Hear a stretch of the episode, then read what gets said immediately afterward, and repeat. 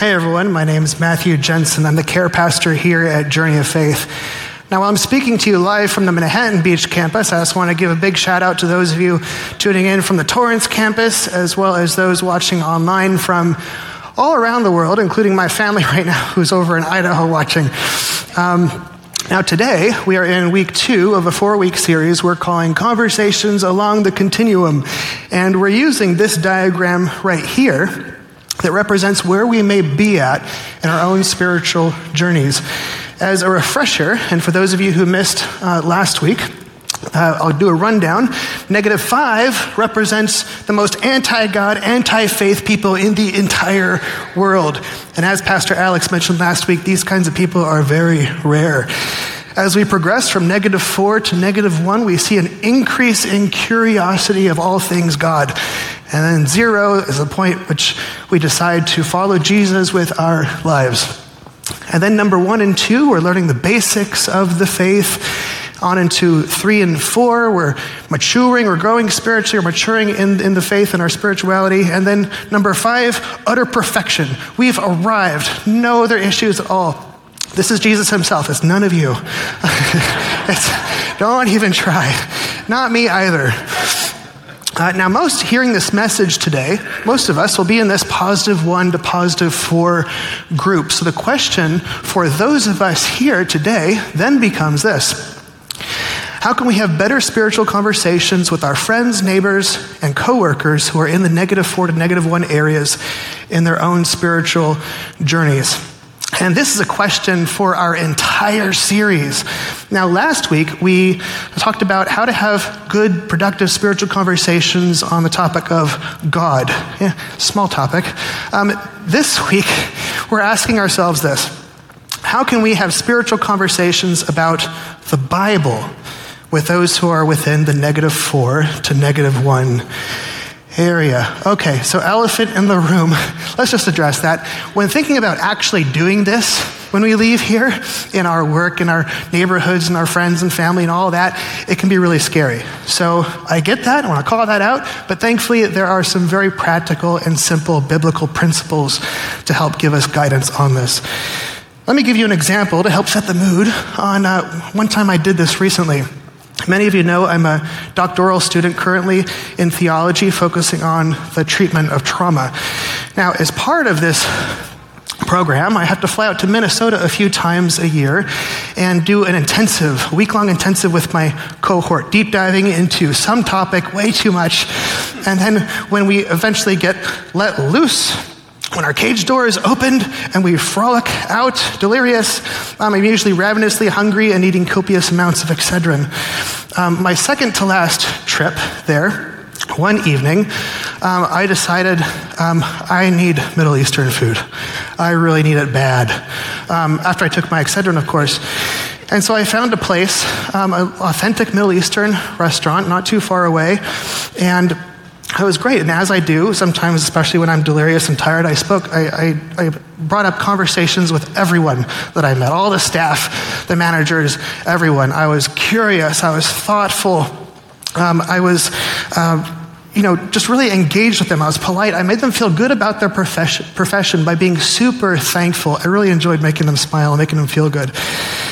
Then, one waiter, the one that was assigned to me, found out that I was a Christian, and not only a Christian, but a pastor. And he said that, oh, they were all Muslims. It was a Muslim business, and everyone that worked there was traditional Muslims. And now, my wife and I have done a lot of work with Muslims in the past, so I think I was more at peace with that tension than he was. But near the end of my meal, though, he came over to my table and said that they'd be closing soon, and that they were all going to go to an Islamic lounge afterward. And he told me, he came up and said, let me get this right, we want you to come and speak to us about the Bible and Christianity. And then I was thinking, is that a statement or a question? Am I just tired? I'm like, Excedrin's in my veins, man, so let's go, I'm in. So later that night, I was sitting in a circle with Muslim men and women talking civilly and even laughing. Now, some of you, I know, I got you. We may be like, what did the ceiling look like? Oh, it was this right here. That was the ceiling. It's one of those times where I want to take a photo, but I couldn't get it fast enough, so I just did it real fast. I was trying to get them, and then right back in the butt pocket. No one saw. Even though we had very different beliefs about God, about Bible, about Jesus, we had a great time chatting for 2 hours. In the end, they said I had given them much to think about, especially since they very rarely meet Christians who will meet them where they are. And that hit hard. So that's the kind of skill we want to work on together today. How can we be the types of Jesus followers who meet others where they are and have productive conversations? Paul, one of the first Christian missionaries, put it this way: even though I'm a free man with no master, I have become a servant to all people to bring many to Christ.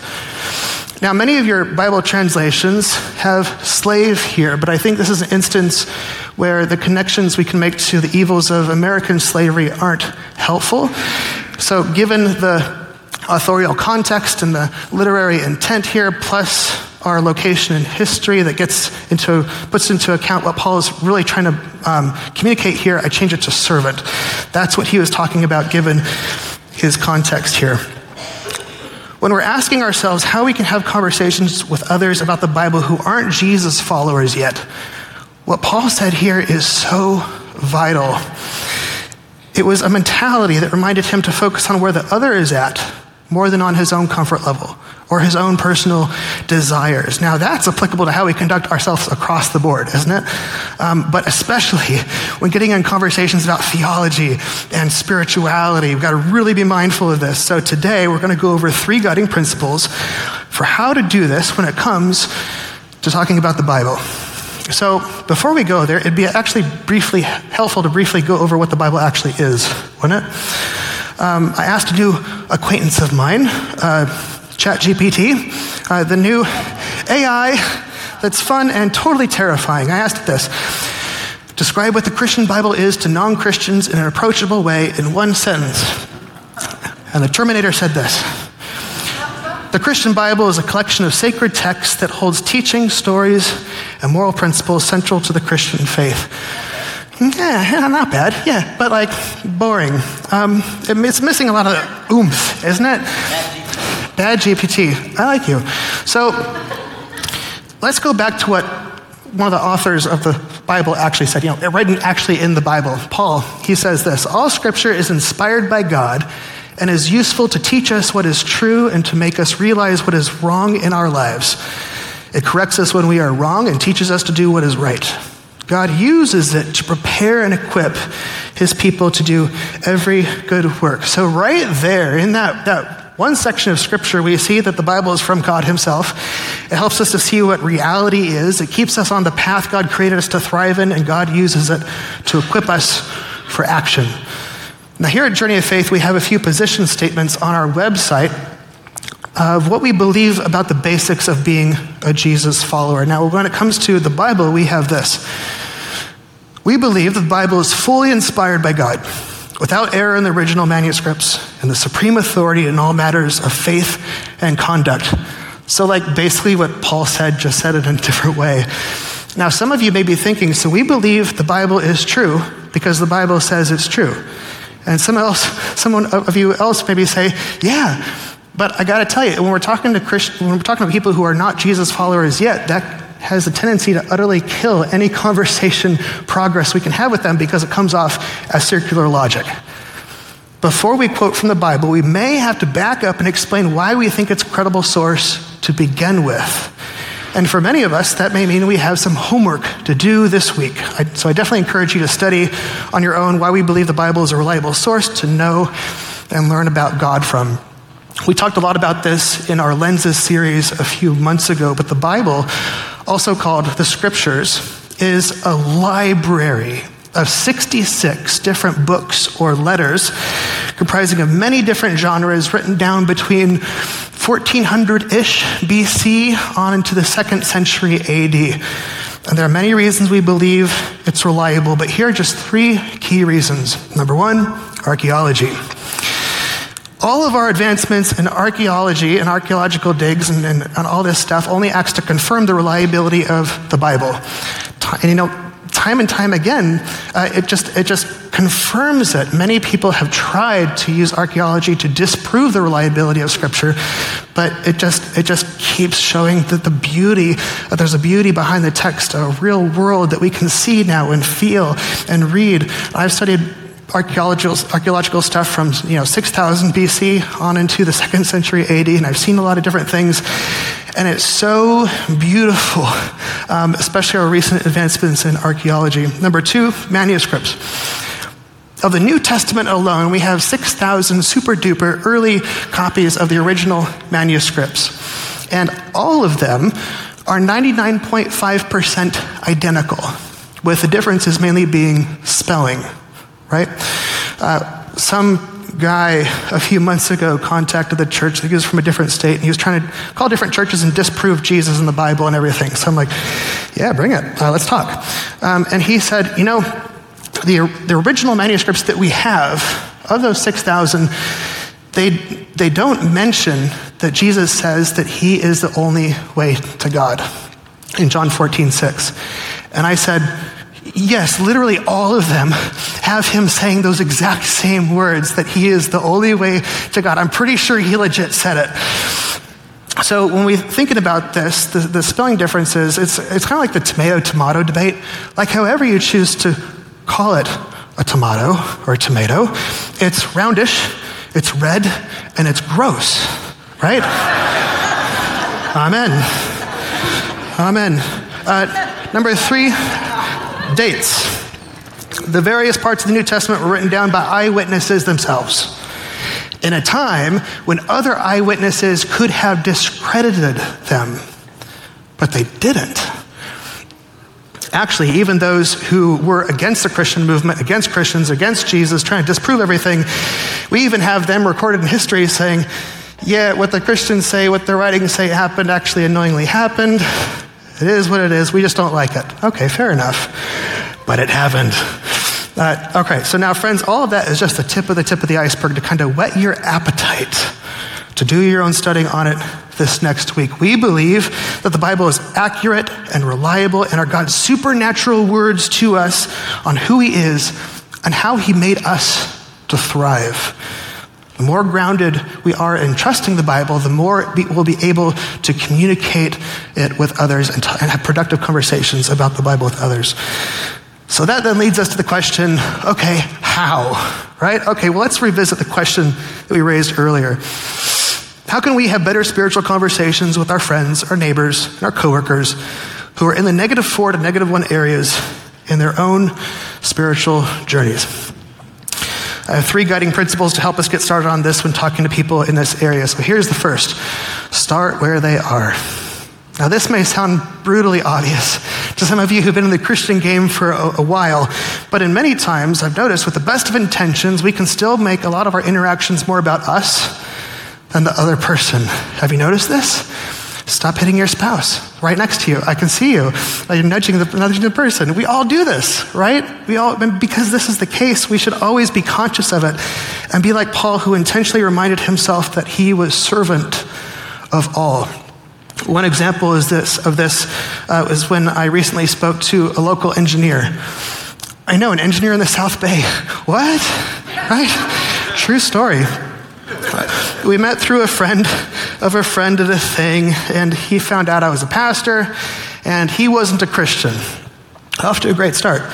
He wasn't against the Bible thing, but he was curious. He was like a -1 in our range visual, and I asked him, what are your specialties? What excites you? And which led to the topic of quantum physics. Of course, you'd be interested in physics. And he said, I'm science-minded. I need proof and logical explanations of something before I can believe in it. I guess that's what stopped me from believing the Bible is actually from the divine. Okay, what do I do? Stop. What do I do? Some of you may be thinking, give them the meat of Scripture. No, false. Stop it. Everyone be cool. Where is he coming from? What excites him? Let's start there. That'd probably be better. Now, in this case, he happened to love studying something called, I happen to love studying something called quantum entanglement, which is a branch of what he's passionate about, where two particles get linked in such a way that even separated by large distances, they stay linked as one, right? Change of spin on one and information travels faster than the speed of light and impacts the other seemingly instantaneously. I know, it's so cool. Nerd explanation done. But I said to him, okay, so let's take entanglement, for example. We can observe that information can travel through the universe faster than the speed of light, making two particles at vast distances appear as one. Now, you probably know that Einstein didn't think it was possible. We can observe it happening now. We don't understand it, but there is definitely something more to the fabric of the universe holding it all together. Now, you know I'm a pastor, so Bible is kind of my thing, but there's a verse in Hebrews that mentions that God sustains the whole universe by his very involved power. You mentioned earlier that you think it's a great hypothesis there must be a kind of divine. Now, I'm telling you that quantum physics points to that divine, and the Bible points to that as well. Actually, physics and science and the Bible are complementary, and they all point to the same divine God that I'm telling you is Jesus himself. Go figure. Now, we had a great chat, and he walked away with a little more awe and wonder than he had prior. Remember, we may be just one stepping stone along someone's journey to God. Like, we don't have to close the deal that instant, so much as speak to them where they're at in a way that they can hear, because too many Christians don't. Let's be different. If they're passionate about science, start with God's involvement with the universe and then move to the Bible. Man, if they're passionate about flowers, start with where the awareness of beauty came from and then move to the Bible. If they're longing for something more, start with the question of why we have that longing to begin with, as fellow humans, and where it leads to, and then move to the Bible. To have great conversations about the Bible, we must start where they are, and sometimes that may mean putting our agenda, our speed, and strategy on the back burner and meeting them where they are so they can feel seen and heard and understood by someone who actually just maybe represents the true God of compassion and love. One place in the Bible this is modeled absolutely beautifully is Paul in Acts 17. There, Paul's in front of a whole bunch of people who were searching for God, and he talked to them from where they were coming from. They were philosophers, and they loved poetry. So Paul used philosophy and poetry that they were familiar with. They loved big ideas, so he used intriguing thoughts about God to move their interest forward. And you know what? They even invited him to speak again because they couldn't get enough of this guy. I encourage you to read it this week and learn from him and see if you can pick out his strategy, and we have a lot to learn from this story. So here's an action step for us this week.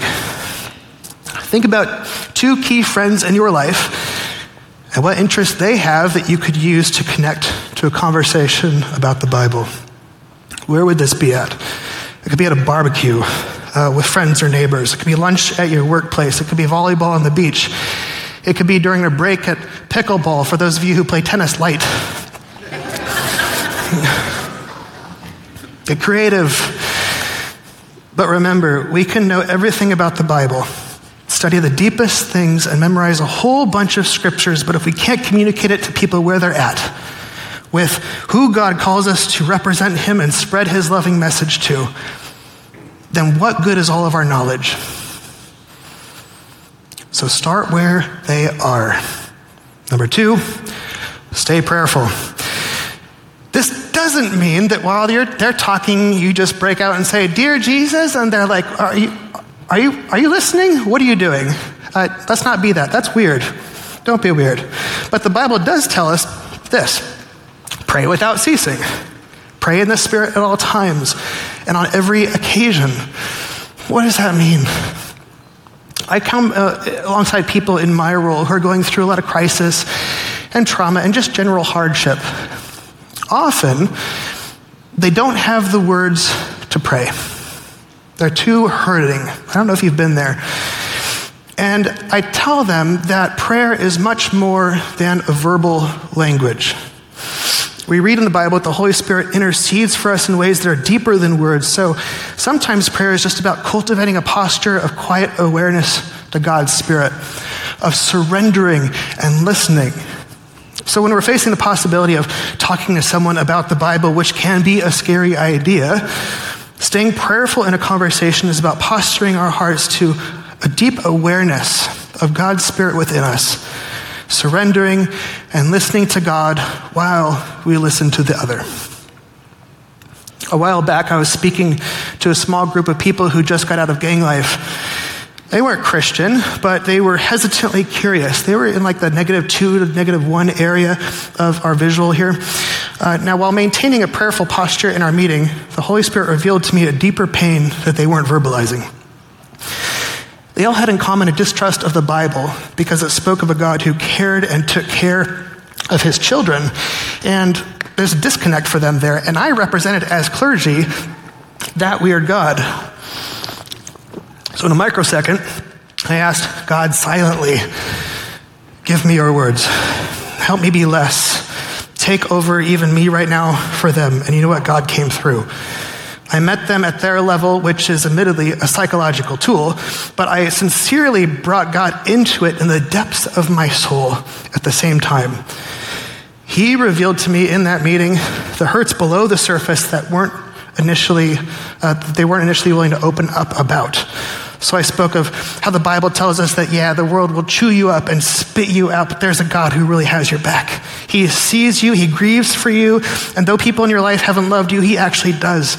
The world's a broken place, and I know too, but my God is one of healing and restoration. He sees the best in you even when no one else does. Man, many tears were shed in that meeting because I dialogued prayerfully. And you won't believe it, but 3 of those people gave their lives to Jesus at that same, right then. And the other seeds were planted. One thing that's common that stops us, though, from staying prayerful in conversations is this: our desire to control the situation. At its base level, we desire control when we doubt that God's control is better. If that hits you, I'm with you. I have a lot of control issues. Just ask my wife, and she'll tell you.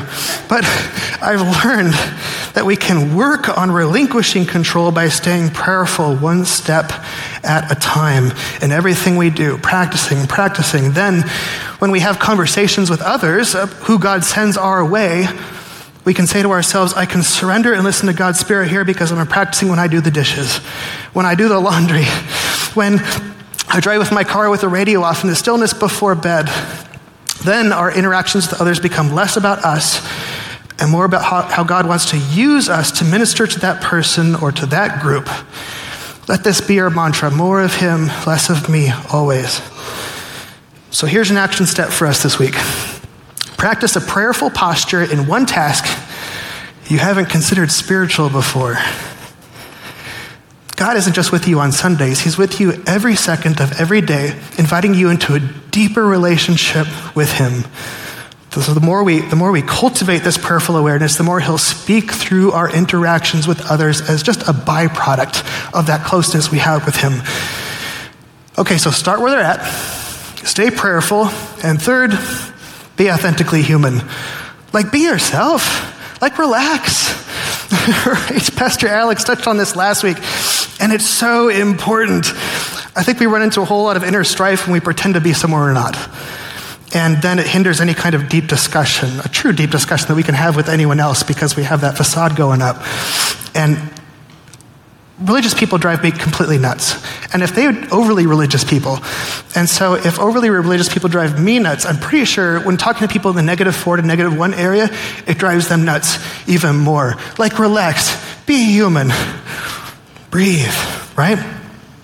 It shuts the door fast. But what I mean here is that it's about being willing to be vulnerable, facing and accepting our own brokenness. And we all are. Basically our humanness, and much more than just saying, like, being honest. much more than just being honest. Being authentically human in our conversations is about seeing ourselves as we are and then leading and speaking and being from that humble and realistic perspective. It makes a difference. One more story.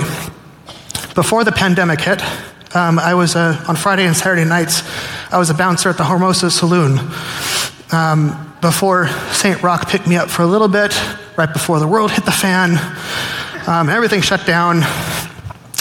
I remember one interaction though, way back. There was a breath of fresh air and nothing like the strife I had to handle come midnight. There was a well-dressed middle-aged guy who was sitting at the bar. He had his beer half empty for a half hour and he was just like sitting there like I don't my mic, like this, right? Like so bummed. Like you could tell he was like full of grief. And so there were no fights to break up or anyone to take out, so I figured I'd just go over to him and shoot the breeze and see what's up.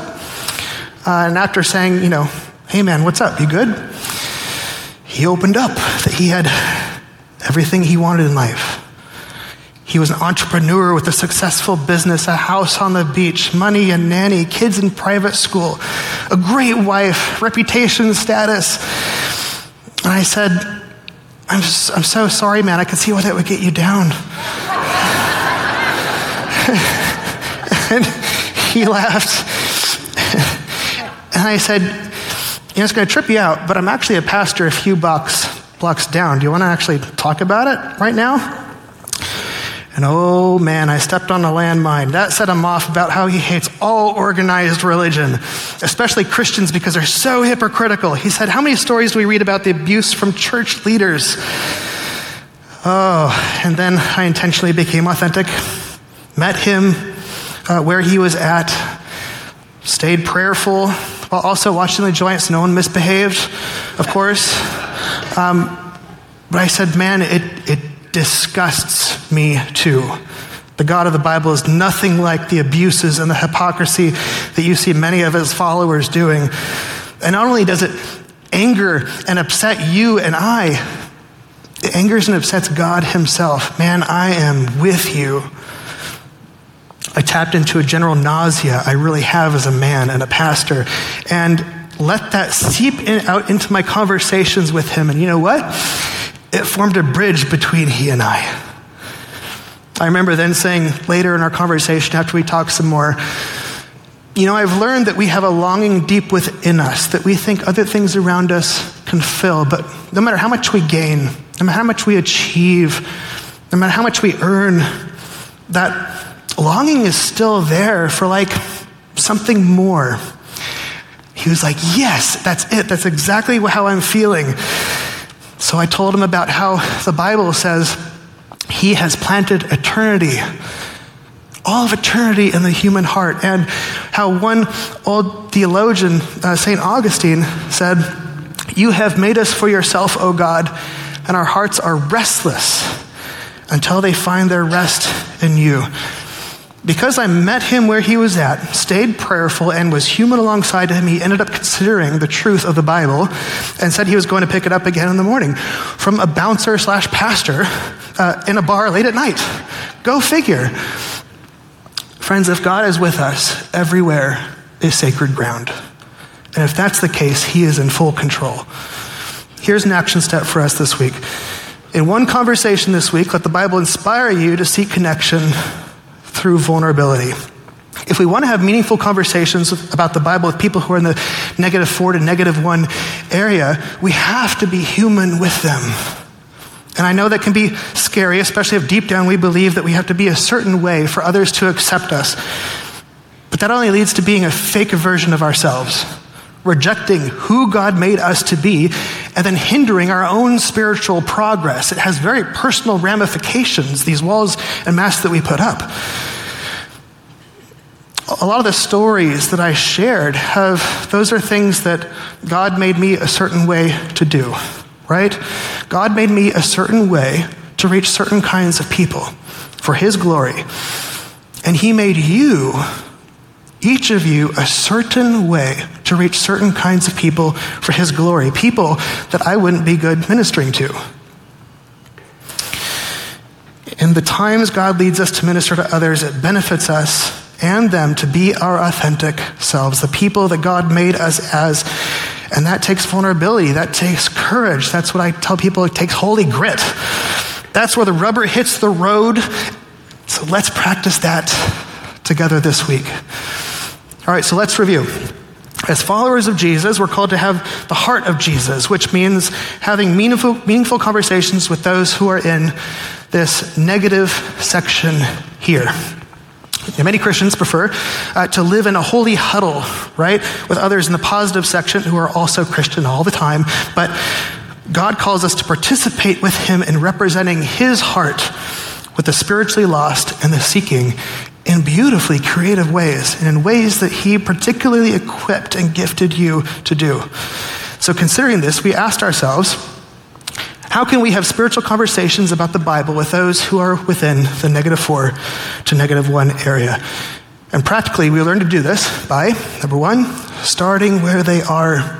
Number two, staying prayerful. And number three, being authentically human. We often like to make this out to be way more complicated than it needs to, but I found that there's actually a depth in its simplicity, you know, the actual way that God created it and created us to thrive and join him in ministry. So we can all begin practicing this better this week. Let me close with a question. Why are you listening to this message today? I go way back. What motivated you to begin a relationship with God and study the Bible in the very beginning? Or if you're currently in the seeking and curious phase, what motivated you to go so far as to attend this church service, either in person or online? Chances are it was a person in your life, a follower of Jesus, way back when. They met you where you were at and communicated the reality of the Bible through their interactions with you. If that's you, remember that person this week in your life. The great news is that God is inviting us to be that person in someone else's life. Many speak of meaning and purpose and fulfillment in life, but we find that those things are answered in the God of the Bible who invites us to play a role in what he wants to do in and among us. God's got this. So let's choose to follow his lead.